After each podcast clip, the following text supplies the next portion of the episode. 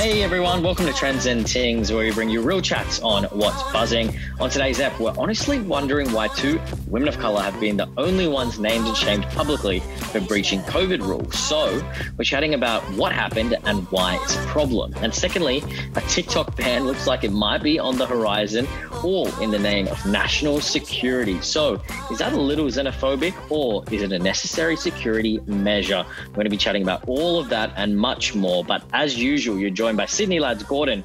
That is me, Scotty. Welcome, mate.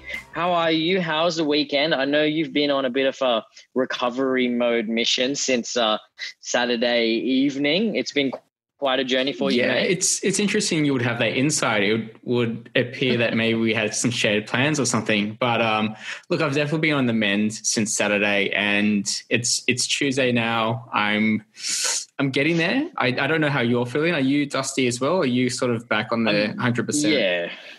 Well, look, I'm definitely feeling a bit dusty. It's maybe no coincidence that we're a day late in our podcast this week, um, but we will get we will get to that with our combined mad ting, which we we don't have too many of these days. But one thing I did want to mention, Scotty, it's exciting. We've been talking about this for a while, but merch, show merch, it's finally here. We it are, took us about eight months. well, we're two proud daddies now. You know, we've got our little baby yeah. here that people can pick up, and we just want to share it with the world. So, hundred yeah. percent people should jump on and take a geese. There's there's a there's a few things on offer there, you know.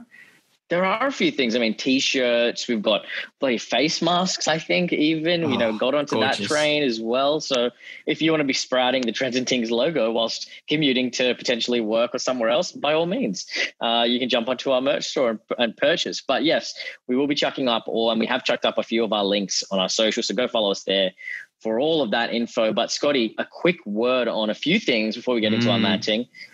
Big news out of News Corp with old mate James Murdoch. He stepped down. It's been a, a, while coming with this, I think, in terms of his progression out of the company. Yeah, look, so he's resigned that he's, you know, stepped down from News Corp board over editorial choices, which I mean, there's mm. so many questions about editorial choices at News Corp. But his particular thing is the climate denialism over the bushfire season. So, um, you know, we had a pretty horrendous bushfire season, and Murdoch Press just kept on flogging, you know, it's not climate change, it's not climate change. And he's decided he's had enough and he's just jumped ship. Mm. So, you know, the great Murdoch empire is slowly, maybe crumbling, but we'll see what happens mm. with old mate James when he uh, decides to move on to his next thing. Yeah, it's almost like you can pick it from a few things with News Corp. You can pick the, the climate denialism with the bushfires. You know, during the start of COVID, I'm not sure if you remember, Scotty, but they were writing all types of like, you know, quite racist stuff on the front page of their, you know, newspapers and websites that associated with, you know, um, China and, and people mm-hmm. of Chinese heritage you know, there's a there's a multitude of things old mate James Murdoch could have picked from. So, you know, no surprise, I guess, that he's he's ended up jumping ship and and taking one, you know, just exiting the company altogether.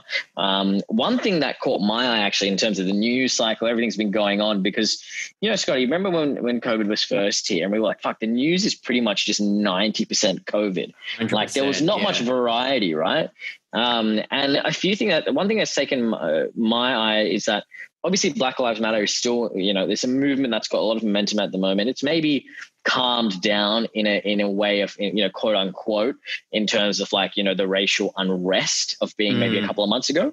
Um, but one thing I have seen is obviously some sports have you know taken to this quite strongly because you know we've seen in the EPL we've talked about that a bit players you know taking a knee before games wearing mm. Black Lives Matter patches on jerseys.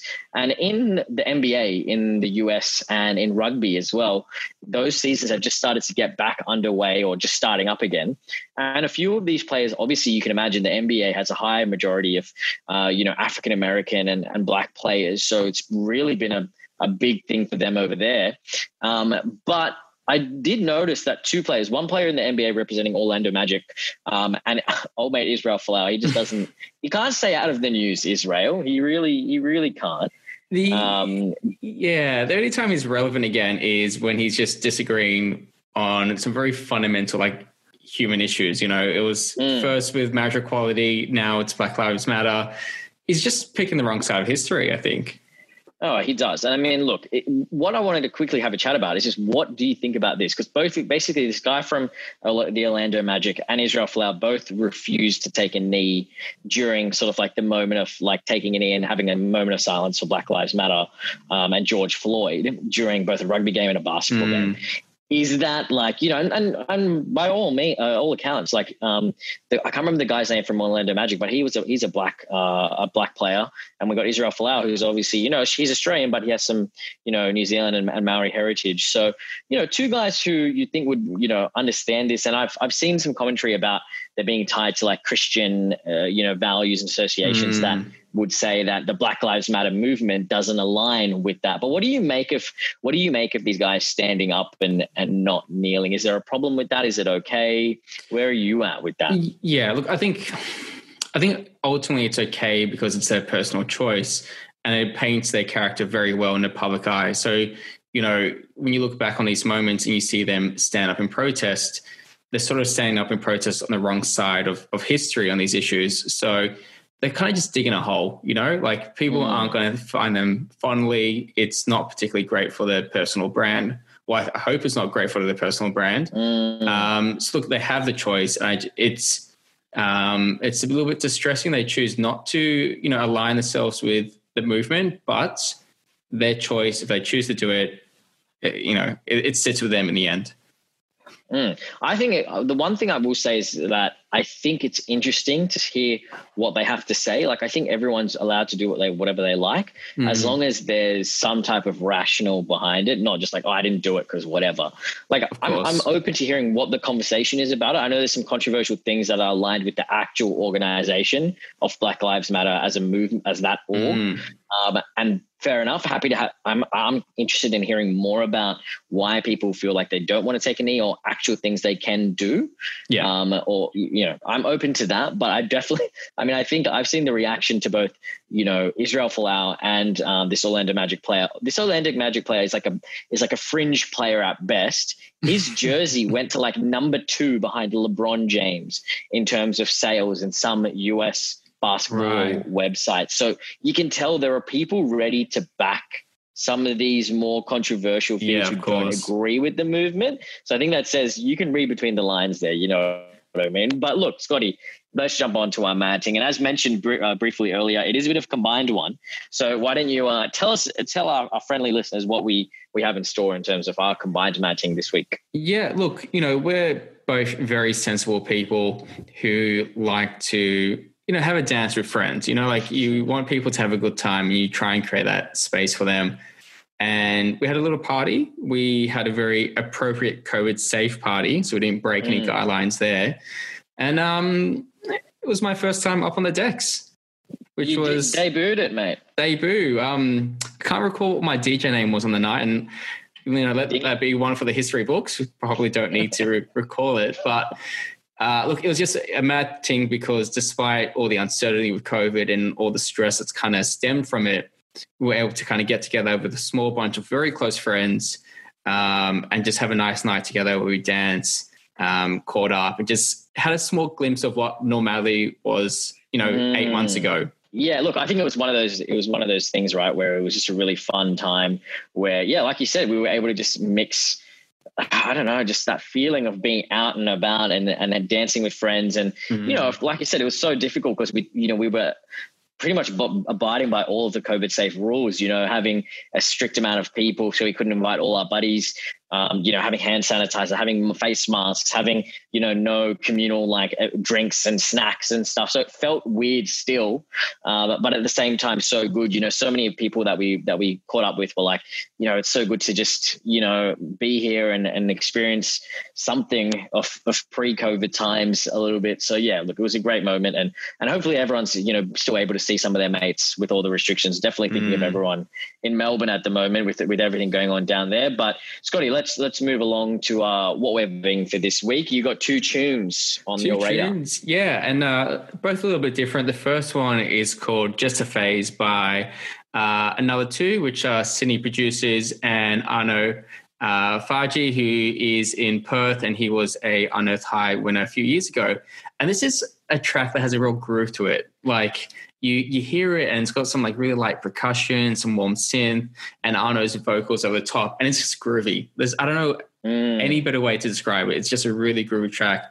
And anyone who's listened to Arno's other stuff, he kind of has some very hard hitting, like kind of like rap bangers, and this is quite a deviation from that. So, mm. um, big props to him for giving something a little bit different. Yeah, yeah. Um, one of those one of those things, Cody. Actually, it's funny because I saw this on our show notes when we were getting when we were prepping. So, fun fact about another two because I actually know a little bit about them. Go, so apparently, they're from I think the two guys that make up another two are from other parts of the I think one of them is from the US and one of them is from the UK or, or somewhere. Oh. But what they what ah. happened was is that they met at a bag raiders like competition for like talent and stuff like that.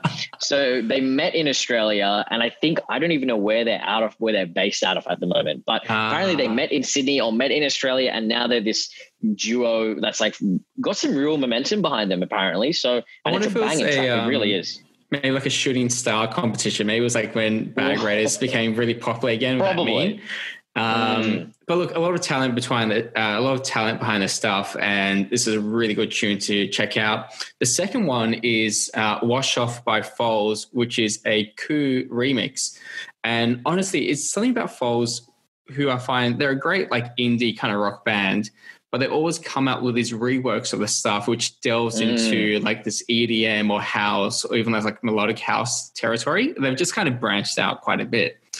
And with this particular track, it was actually part of a remix comp. So uh, Coup here is like a fan.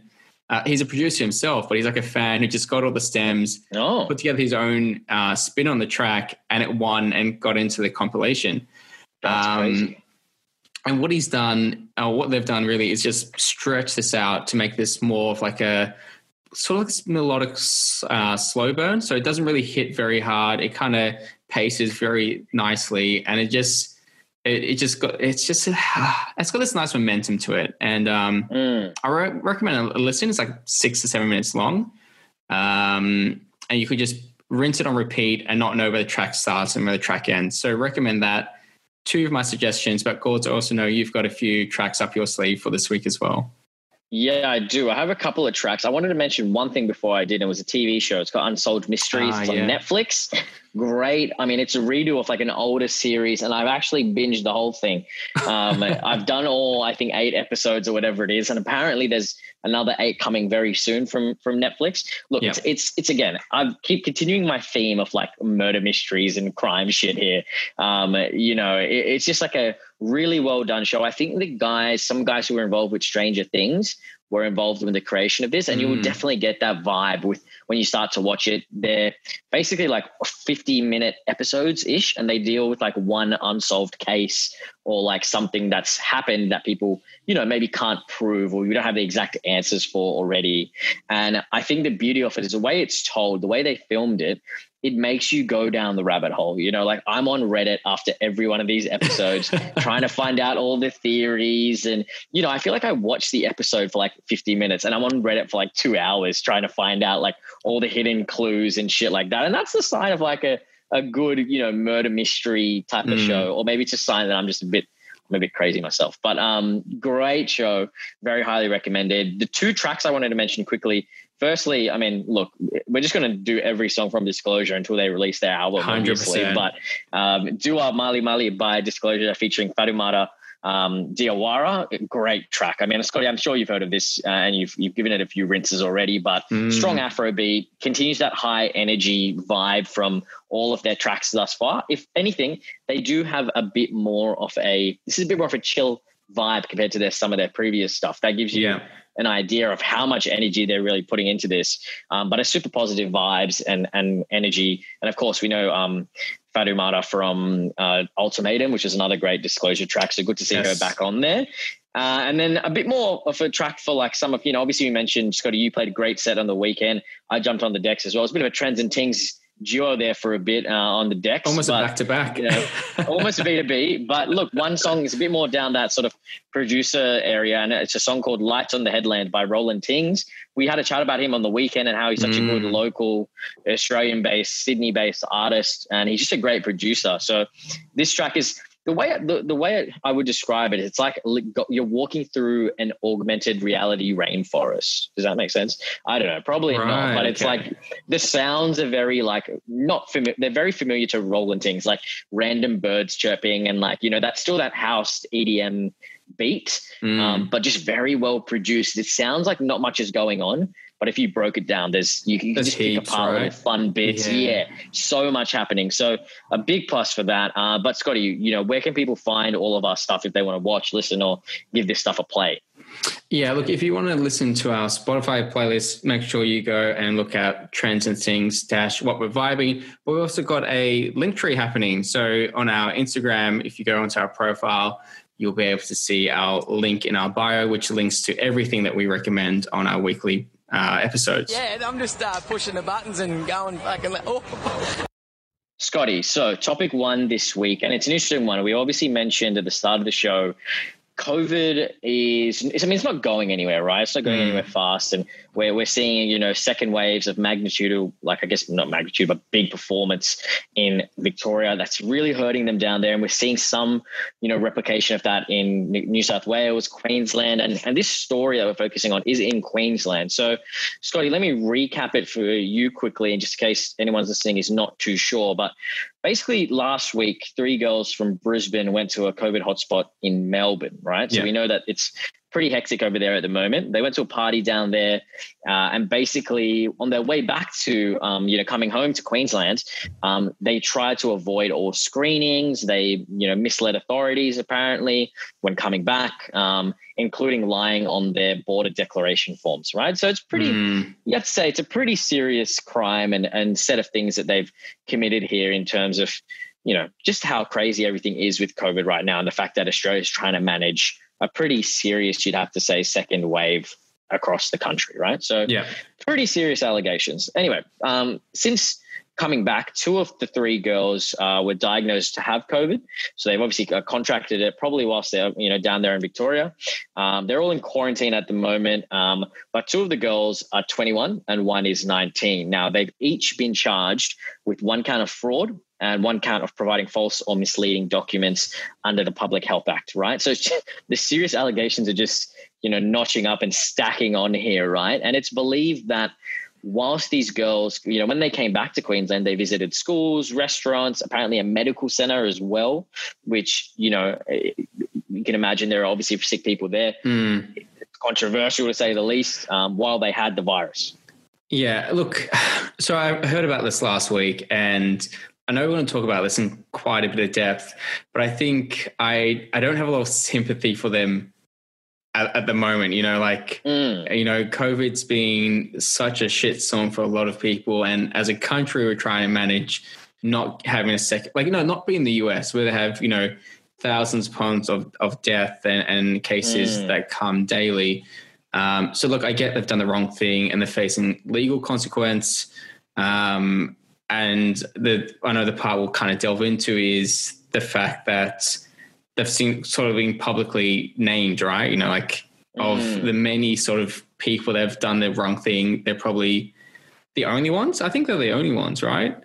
Yeah, um, look, there's definitely there's definitely some scope in terms of who who else has been named, mm. who else has been shamed in the in the sense of just names being released, which yeah. we'll obviously come to in a second. But like you mentioned, it's it's definitely the naming and shaming of them was quite national and quite to the point where obviously you know they were they were plastered all over the media mm. On the front page of the Courier Mail, and we'll get to that in a second. The other things I wanted to mention very briefly was, you know, the fraud charges that they've been um, you know that have been implemented on them carries sort of a maximum penalty of five years behind bars. So we're talking jail time here and a maximum fine of just under sort of 14,000 bucks. So for, wow. you know, two 19 year old or two 21 year olds and a 19 year old, you're looking at jail time, you know, a massive fine. And in a time where, you know, you're probably scrounging to keep all your cash yeah. together. Right. So pretty, pretty serious. And, and where it gets worrying is, is like you mentioned, right? They were, the only they, they were the only in Brisbane's only print sort of newspaper, which is the Courier Mail. They were mm. printed and plastered across the front page. It was said that you know,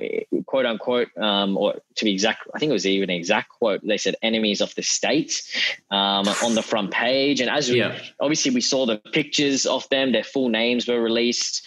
Um, I think there was even some more information about like their work and like some things like that. So quite a bit of personal information. Mm. And obviously, we came to know that uh, these two pe- uh, two people, particularly who are at, at case or in, in this example, uh, we're both women of color, um, and it, it sort of sparked this, you know, I guess just this big melting pot of reaction and vitriol online. Now, I will admit to what you said, right? I, I very find it very hard to feel sympathetic Yeah. for these, right? I, I'm I absolutely feel sympathetic for the process, though. Like I, I think these guys should be thrown the book and they should get the the punishments they they deserve. And I I don't think there's anything like to show that they won't get those punishments. It's not like authorities have come out and said, "Oh, they're just you know they're they're young girls and blah blah blah." There hasn't been any sympathetic approach, and I absolutely wouldn't have that approach either. Of course. I think yeah. the the process is the thing I'm angry with, or, or that I feel like is lax. There's a bit of a double standard because I think people right now are supercharged up. Right, people Mm. have so much uncertainty. So you know that when something like this breaks into the media, people are going to come for these for these girls. I can feel. I mean, obviously, I personally can't guarantee it, but I have a strong inclination that very easy to search these guys on social media once the names came out. They would have Mm. seen images of them, so people would know obviously know what they look like. They would have had hate mail and speech for days, right? For absolute days. And again, I'm not saying that they don't deserve to be, you know, feel the full like force of the law, but at the same time, putting out their, their information and putting out all their details, it just smacks of number one a double standard because you know there are obviously people who have done broken COVID laws, and we don't see them plastered on the front page. Correct, newspapers. And you know, it also just says to me, why are the only people that are put onto these front covers of a, of a newspaper and across all types of news uh, websites online two women of color? You know, I- I'm just like it. It made me. Re- it really took me back a bit. I, I'm not sure what it felt like for you, but it made me really go.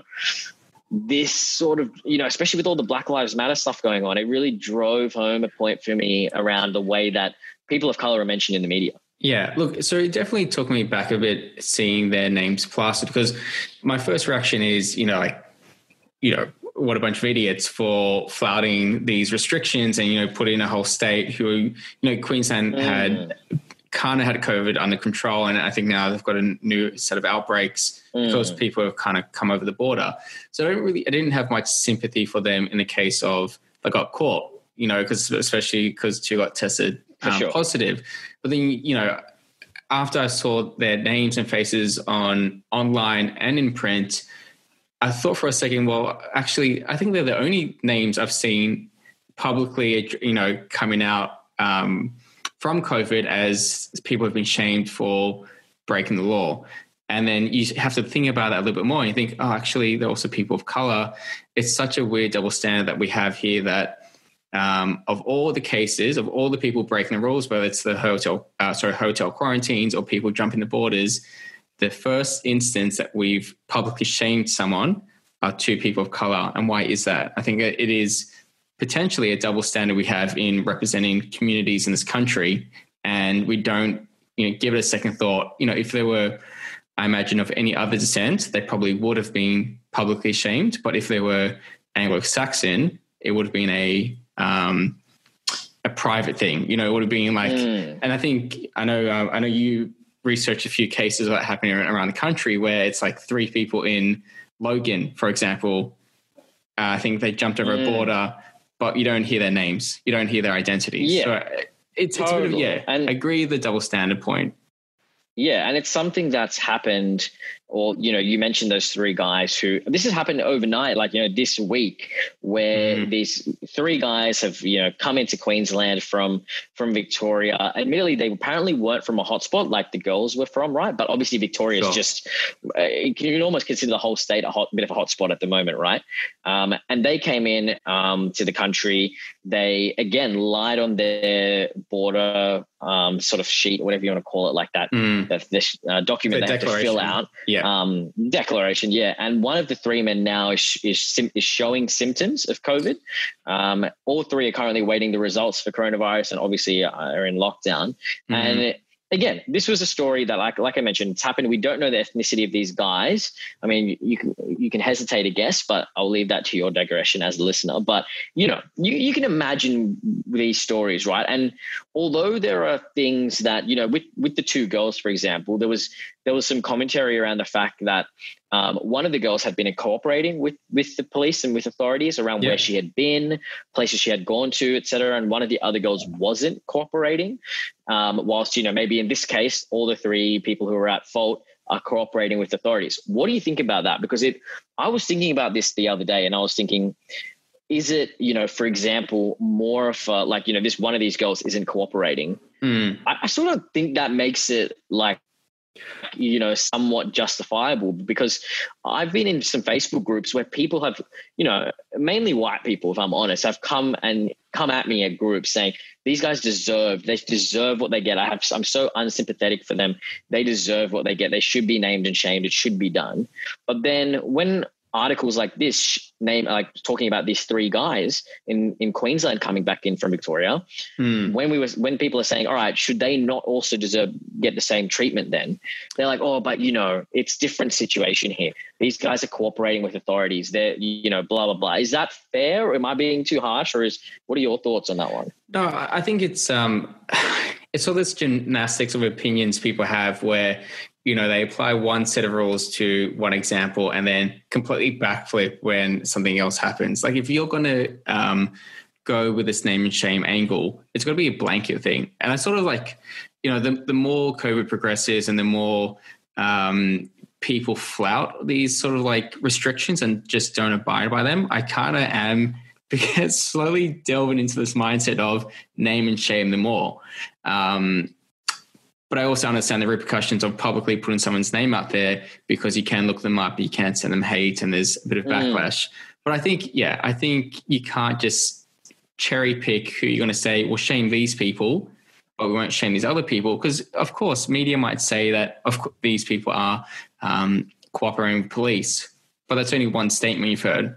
You know, how do you know the mm. full scope of what's happened?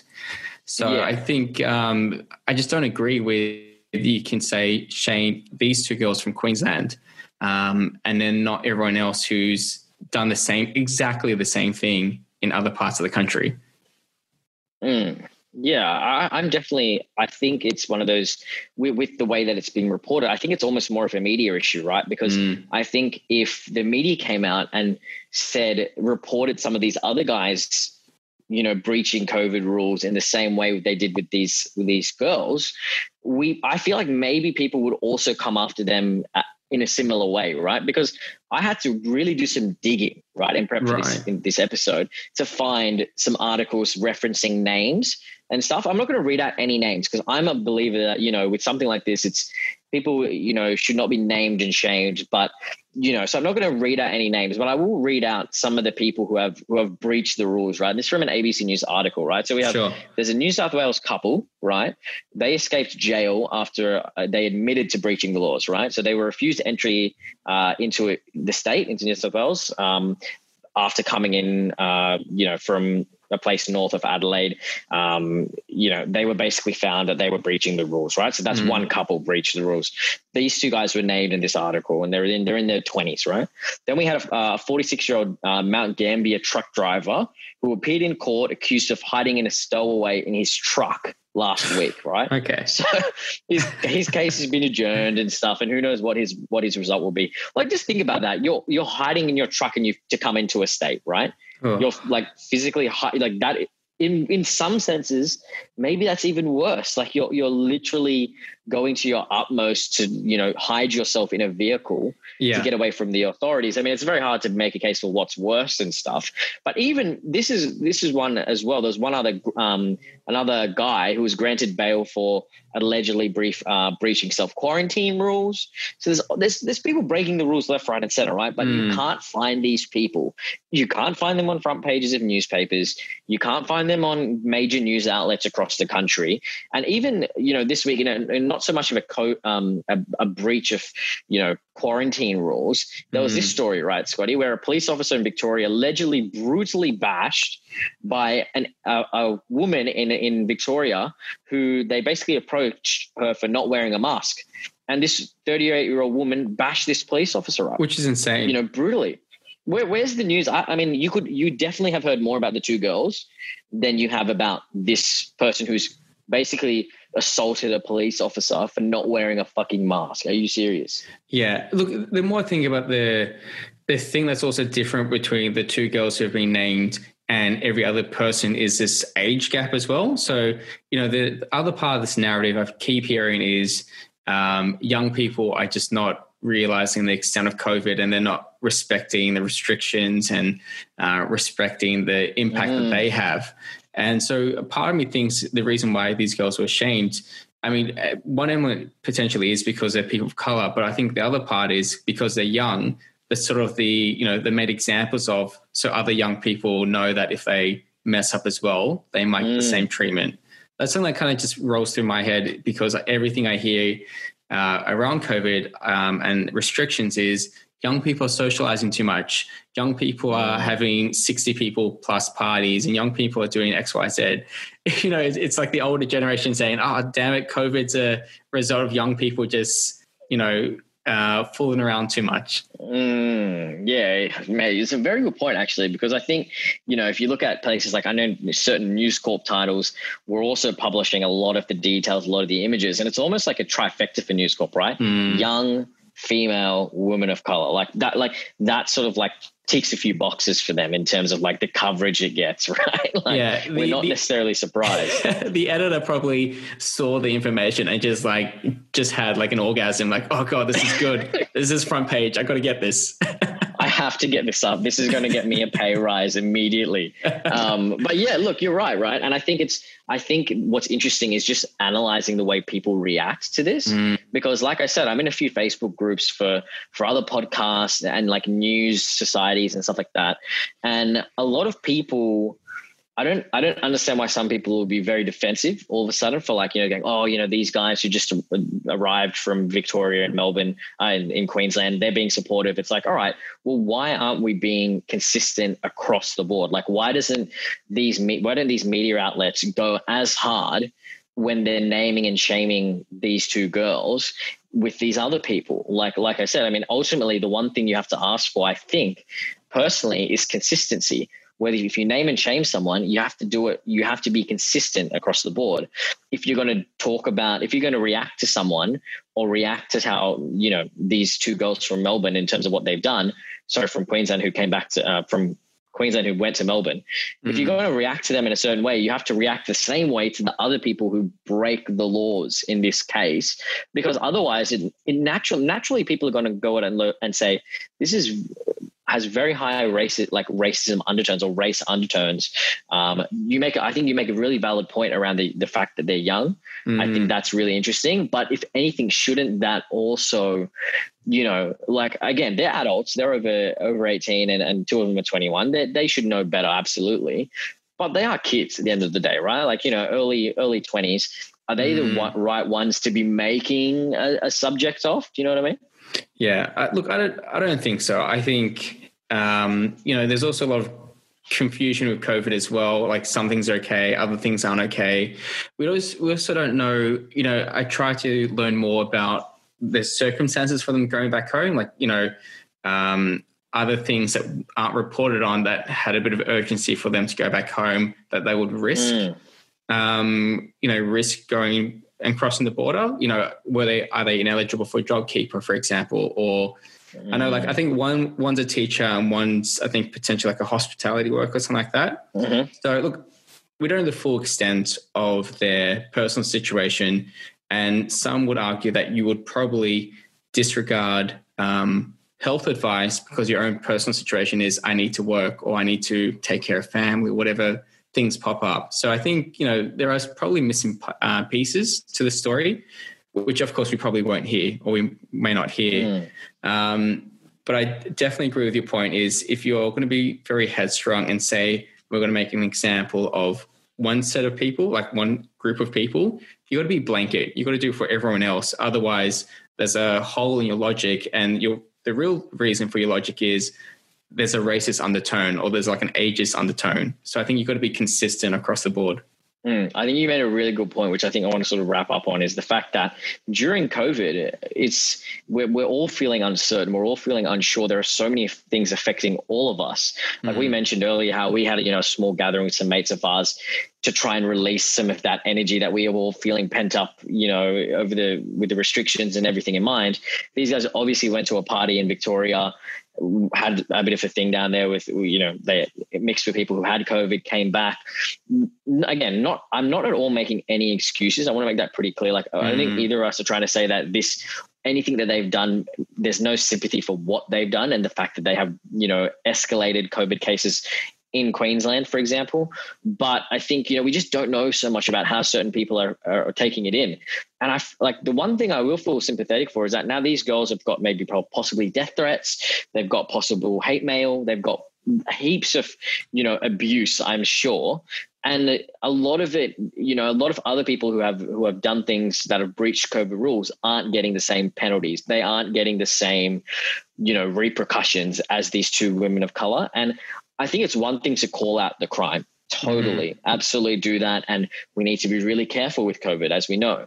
But it's another thing as well to call out the process, right? To call out the fact that the way that these two you know women young women have been treated is wrong by the media like they shouldn't have been named um, they shouldn't have had their their their pictures put on the front page one thing i noticed a lot on social media was that because the pictures were put up online and in physical format people were you know because they people almost got this free card to mm. have a go at their physical features you know they were having go at specific features to do with their physical appearance because of their background let me just say that uh, I'm not going to go into details because I don't want to. I don't really want to talk about it that much.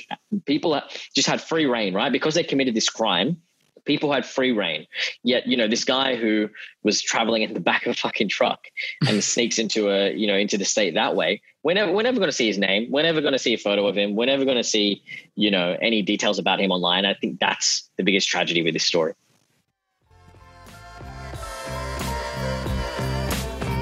All right, Gords, for this segment, I want to talk about a little app. You may or may not have heard of it. It's called TikTok. Uh, huge craze at the moment. Target market's probably like teens and early 20s. Mm-hmm. I reckon you and I are probably just on like the very fringe of that of that audience. Oh, yeah. um, and it's always been an app that hasn't left the news cycle. Like there's always been something that they've sort of been um, in the spotlight for this particular instance, it's around the data that they store.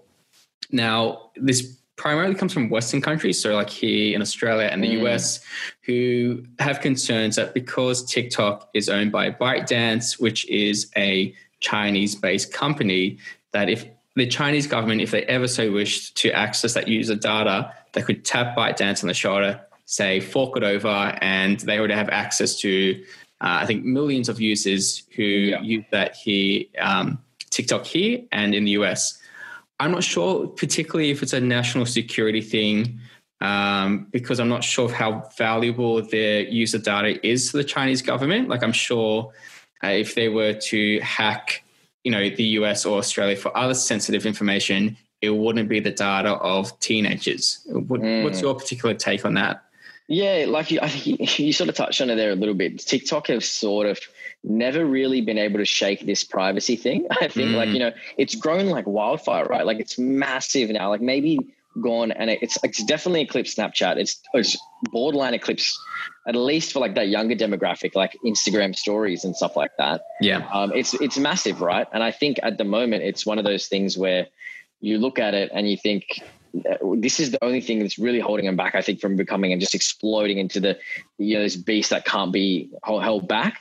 Um, mm. And I look, I think it's an interesting one with the data because you know, that it's definitely relevant, right? Like it's a lot of people on there at the moment from, you know, although we, we mentioned there's some, uh, you know, young, it's mainly for younger people. I've seen plenty of dads, I've seen plenty of mums, like, you know, older politicians and, you know, people like that all on this platform. So there's a lot of mm. data on there at the end of the day. Like, you know, I know um, AOC in the American sort of like um, government, she's, she's on there. Yeah. Um, and she's got a big platform. I've seen like Gordon Ramsay on there. So there's some people with some platforms, and I'm sure like a more diverse audience than perhaps we think.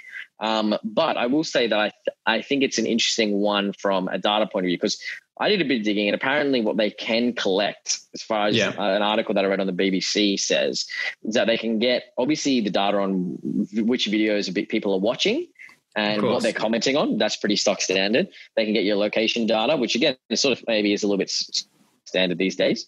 Um, they can get your phone model, your operating system used, and the keystroke rhythms uh, that people use when they type, right? So, like the Mm. formulas of how people type.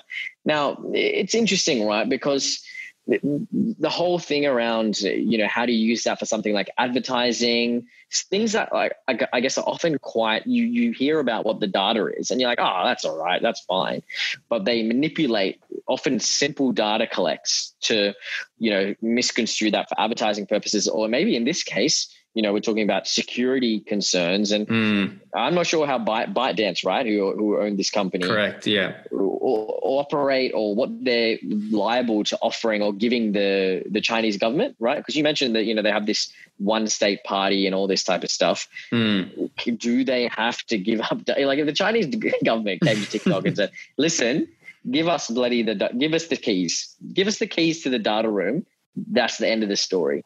Would they have to give it over? I'm not too sure, but definitely the the vibe you get from China is a lot of mystery around them, right? Like it's Yeah. very mysterious. So you never quite know with, with what could what they could get and what they could what they have to give out. Yeah, and look, and the thing with um, ByteDance, right, is TikTok is actually like the international version of the app. So you know, it was originally uh, originally it was the app Musical.ly that people you know did those lip syncing videos to. They bought it out and they rebranded it as TikTok and then pushed it internationally. They've got a domestic version for TikTok uh, for China, so there's a bit of a already separate uh, separation of users there. Where if the Chinese government want their domestic, you know, what are the Chinese citizens doing, they can probably access that data. And then TikTok, which is all for the international markets, is a little bit separate. And they've already come out and they've said, you know, most of the uh, data held for their uh, international users are offshore. So there's not a lot of assets held in China that the Chinese government could um, access very easily.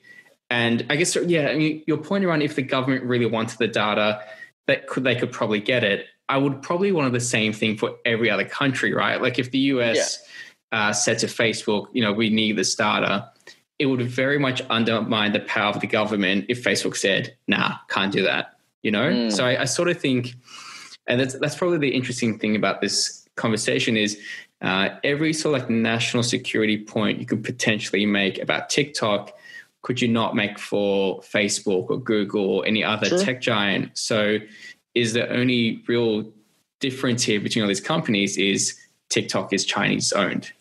Yeah, that's a great point. I think there was a there was a case recently. It might have even been in Australia where um, certain social media and, and like digital platforms had to give up information in regarding regarding like a specific court case that was going on. Like there was certain data.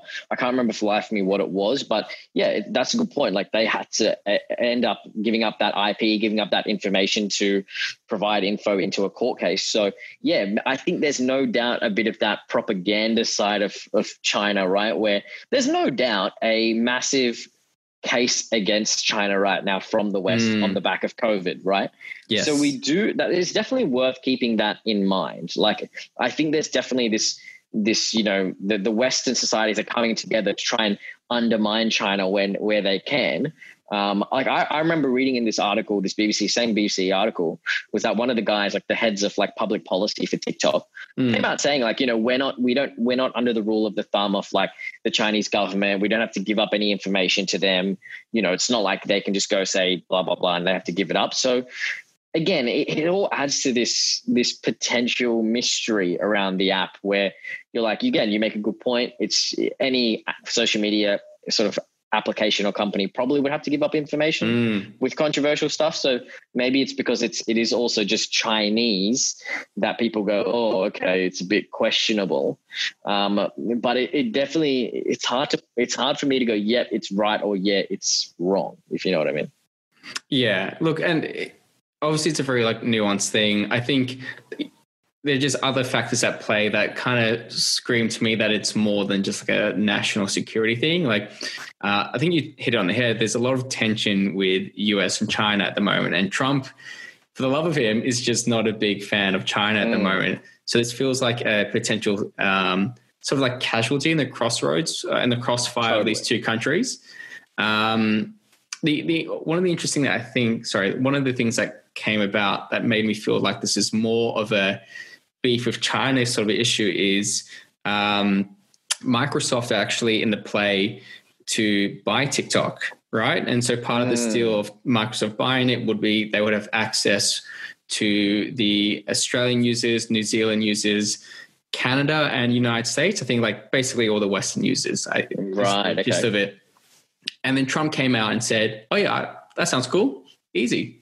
Let's you know, like he basically endorsed the deal. So you know, mm. the moment that TikTok potentially becomes a US owned asset, there are no more issues. So I think yeah. that part, like that particular um, development in this sort of story, made me feel like more that it's just a bit of um, beef with China. It's not really the, the underlying thing is not a national security issue.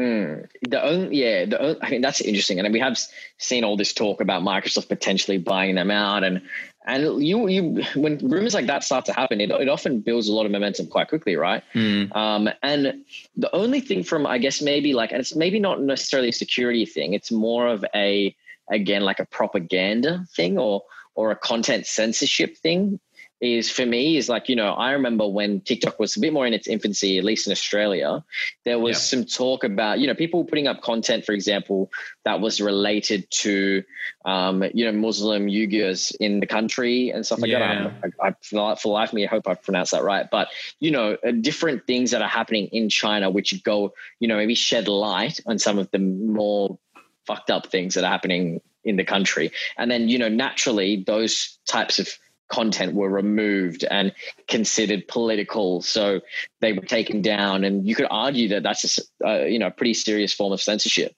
Um, so stuff like that, I'm a bit more inclined to believing and saying that stuff that I'd be more worried about with like China. Like, I mean, I'm assuming they have the discretion at the end mm. of the hmm. day to pull like what content goes up and what content comes down. Like they ultimately can decide that. So maybe that's a, bit more of, if I had to pick a concern, it would be that as opposed to the national security stuff. Yeah. And look, so that's a good point. And I know earlier when um, uh, TikTok was sort of in the spotlight for for just being TikTok, um, some memos came out that basically showed that they censored content around the um, Hong Kong riots as well. Mm, so yeah, that yeah. was kind of censored on the app. And they've also had, they don't have a particular good history with minority groups where they filtered out, I think, transgendered content because mm, it wasn't yeah. considered like appealing. So um, the content monitoring piece is a, is a good um, point to this discussion. And the only other thing I would say is uh, in the US at the moment, TikTok is a big uh, platform that teenagers use to sort of say, mm. um, draw out Trump's kind of shortcomings and, you know, his presidency isn't particularly great. So I think part of this discussion is do you want it to have a, do you want TikTok to be US owned so you can content, so you, so you can censor content in the US as opposed to it being Chinese con, uh, censored content? You know, like if uh, Microsoft own it and then Trump puts a bit of pressure on Microsoft to say, make me look good on my pla- on this platform, do they have to follow that advice? Mm. It's it's so unregulated. Like the whole thing with with social media streams, right? Is that in its mm. infancy, when they're when they're like somewhat small or in their in their early days of like success, there's less rules and regulations around it, right? As mm. life goes on, like we see with like influencers, right, on Instagram. Now they have quite a few rules they have to to partake in to you know post like say sponsored content they've got to put True. ad in the post and whatever. And that only comes from you know years of the of the platform becoming popular and there maybe being some issues with it. So we're starting to see that now i think with tiktok right? Where it's had this big boom of, of popularity and success. Mm-hmm. And now people are starting to question some of the rules and the regulations and, and what has to be done. And, you know, TikTok have just made it like, have just launched a, a pretty decently sized office here in Sydney. They've got yes, expanding yeah. all over the world. Um, so now they're sort of having to deal with, I think, a bit of the regulation and a bit of the, the not, not necessarily the backlash, but like just the questions that have to do with the app. And it's interesting. You make a good point because a big part of TikTok has been that sort of like almost rebellion sense of the app, you know, mm. where like young people feel like they have this voice they control. Like you saw Trump's rally, right, where they apparently trolled people into going, bought tickets, didn't yeah. turn up and stuff, which is which was quite funny and, and good on them. But yeah, like you said, if Trump sort of gets involved with Microsoft to potentially buy this out, do algorithms change? Do you know the ability to sort of do big PR stunts like that, where you know can influence political events? Mm. Does that does that impact lessen? Perhaps, and I think it's like where do you yeah like where do you draw the line i think ultimately it's going to be political one way or another you know like it's just going to be yeah, and so I guess it really comes down to like who holds the power. And so my, my last piece, I actually read, I listened to a um a podcast about this um, on Wired, and they made the point of we're sort of cherry picking our national security discussion here because no one has any concern about iPhones being made in China, where they own the hardware and ship it out to the countries. You know, it's it's a very cherry picked argument here, and I think the root of this is um, Western countries can't control basically a tech giant now, right? Like TikTok mm. rivals, as you yeah. said, they rival Facebook, they rival um, any other platform, but they're owned by a country that the US can't influence or we can't influence. And that means we can't influence the discourse that happens on the platform. So I think part of this is also just like a content um, sort of curating sort of question where you can't you can't uh, prevent your politicians from facing any backlash from the users because you can't remove that from the platform. Yeah, no, mate, all great points, and I think data for me is one of those things where I feel, I guess, like I'm personally one of those people who is not like super concerned about where my data is as bad as that is probably to say. Like i'm signed on to like 50,000 things. Like i know my and I actively participate. Like I'd rather get served. I mean, maybe because I work in fucking advertising, but I'd rather yes. get served ads that are more relevant to me than random ones. Like for example, right? So I often mm. opt into like certain programs and stuff. Like I don't, I'm not really too fussed about it. I, I sort of figure out I, I, get the idea that if i'm signed up for all this stuff if i have all these applications if i have laptops and phones like my data is out there and it's you know i guess just how do you regulate it and feel comfortable and feel secure in that sense because on one hand you can go data is massive for these types of companies it's literally mm. how they make commercial decisions it's it's how they, you know, we're talking about data potentially being provided to governments. Like that's huge. We saw with that whole, what was it, the Facebook um, what was it Cambridge called? Analytica. Cambridge, that's it. Yeah, exactly. yeah. Cambridge Analytica stuff. That was huge and a massive, I think, shakeup for like social media and the fact that how often does that probably happen? Probably more than we know. Like yeah. that scale of like data breach and data stuff. So on one hand, I'm like, okay, data's out there. Data's going to be part of it. We just have to give our data out. That's that's part of life and tech being in this tech world. But on the other hand, you know, you look at some of the grim realities. Like, yeah, okay, you know, iPhones are built in China and stuff like that, and it, you can cherry pick some of this information and some of this mm. this data and stuff. Um, but at the end of the day, it's like they're all valid points in terms of they could have more of an impact when it comes to these political decisions in terms of where's your data being stored, how does that data used to, not used against you, but used to so, sell you shit and used to inform political decisions. Like like you said, could if Trump is involved with like the purchase of TikTok via Microsoft how does does that potentially impact things like elections mm. that we've got coming up in you know the end of the year maybe? Yeah look it's uh, i think that's a, a, very big consideration. And the really upsetting thing i find is government sort of like trying to regulate tech companies is a bit of a piss take. So at the moment there's these antitrust hearings in the us mm. and they've had two meetings so far. It's basically congress with the CEOs. So they had the CEO of Apple, Amazon, Google, and Facebook, trying to ask them all the big questions. Mm. I didn't listen to the whole thing. It's a six hour session, right? Six cool. hours with these CEOs. They had one uh, two weeks ago, and then I think a second session just last week. Mm. And you read the summaries of these big sessions, and it's just a piss take because nothing's happened. You know, mm. they, they try and tell these anti-trust uh, sessions to um, instill a bit of confidence that the government's in control. But it, you hear these like Congress people asking, um, "Oh, why doesn't my ads come up when I post them on my?" Like they ask me, they just uh. it's a lot of vested interest and nothing in the interest of the uh, of the whole country. So I think the thing that kind of concerns me is, sure, we might have this security issue debate for days, but ultimately it's you know a tech company just becoming bigger than a government and no one actually doing anything to try and bring them into line so sure it might be a chinese owned uh, tech company it might be a us tech company and they can be as big as they bloody hell want and there's no one really there to regulate them i think that's a bigger concern of if they are in China, if they're in the US, or if they're even here in Australia. It doesn't matter where they're based. I think the bigger issue that kind of lets um, gets swept aside is how do we regulate them and keep them in check? Mm. You're, you're, mate, you're 100% right. And, and the regulation question is something we've spoken about on the podcast. The one thing I would say in finishing is mm. I think all of these people involved, right? TikTok, politicians, governments, they're, they're just all in it for their own interest, right? They don't give a shit about anyone. Like the, I just, I think corp, corporations, for example, TikTok, yeah, okay, they're going to say, no, no, data's fine, blah, blah, blah. They're just going to use that data to advertise towards you to increase their commercial position, to, you know, mm. increase their time on that, using the app, etc. These, guys, like you mentioned, these guys in government asking questions at a six hour hearing only want to see why their ads aren't appearing. They don't care about you. They don't actually give a shit about you. Like, mm. you know, mm. and the same thing goes for like guys like, uh, you know, Trump and stuff, Microsoft. Why are they buying out apps like this? They're only interested in increasing their market share, in increasing their sets, their amount of votes at mm. the, you know, at the booth. Like ultimately, all these people involved with with decisions like this, companies, corporations, government they just have so too many vested interests in my opinion. They just care about themselves really a lot of the time and not too much else. But they'll spin it.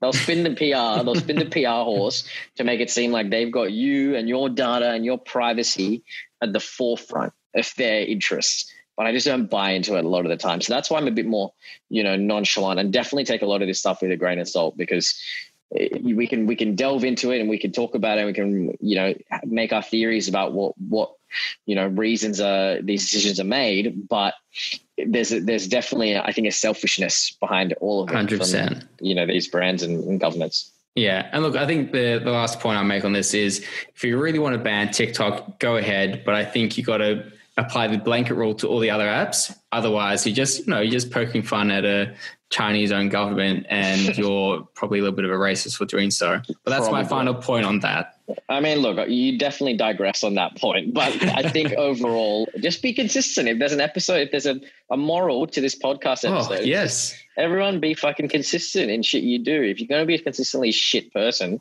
don't try and be a good person like every one day of the week. You know, you're just shit. But look, it's a it's a nice way to to wrap up because we are hitting that hour mark. Scotty, thanks so much for being on the potty. Uh, as per usual, everyone listening, you can follow us on our usual Facebook uh, and Facebook and social media spots.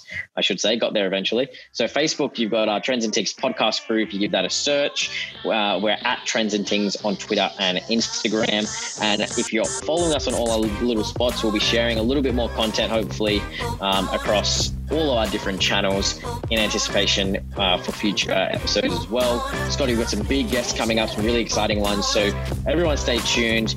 Thanks so much for listening, and we'll see you next week. See you, everyone.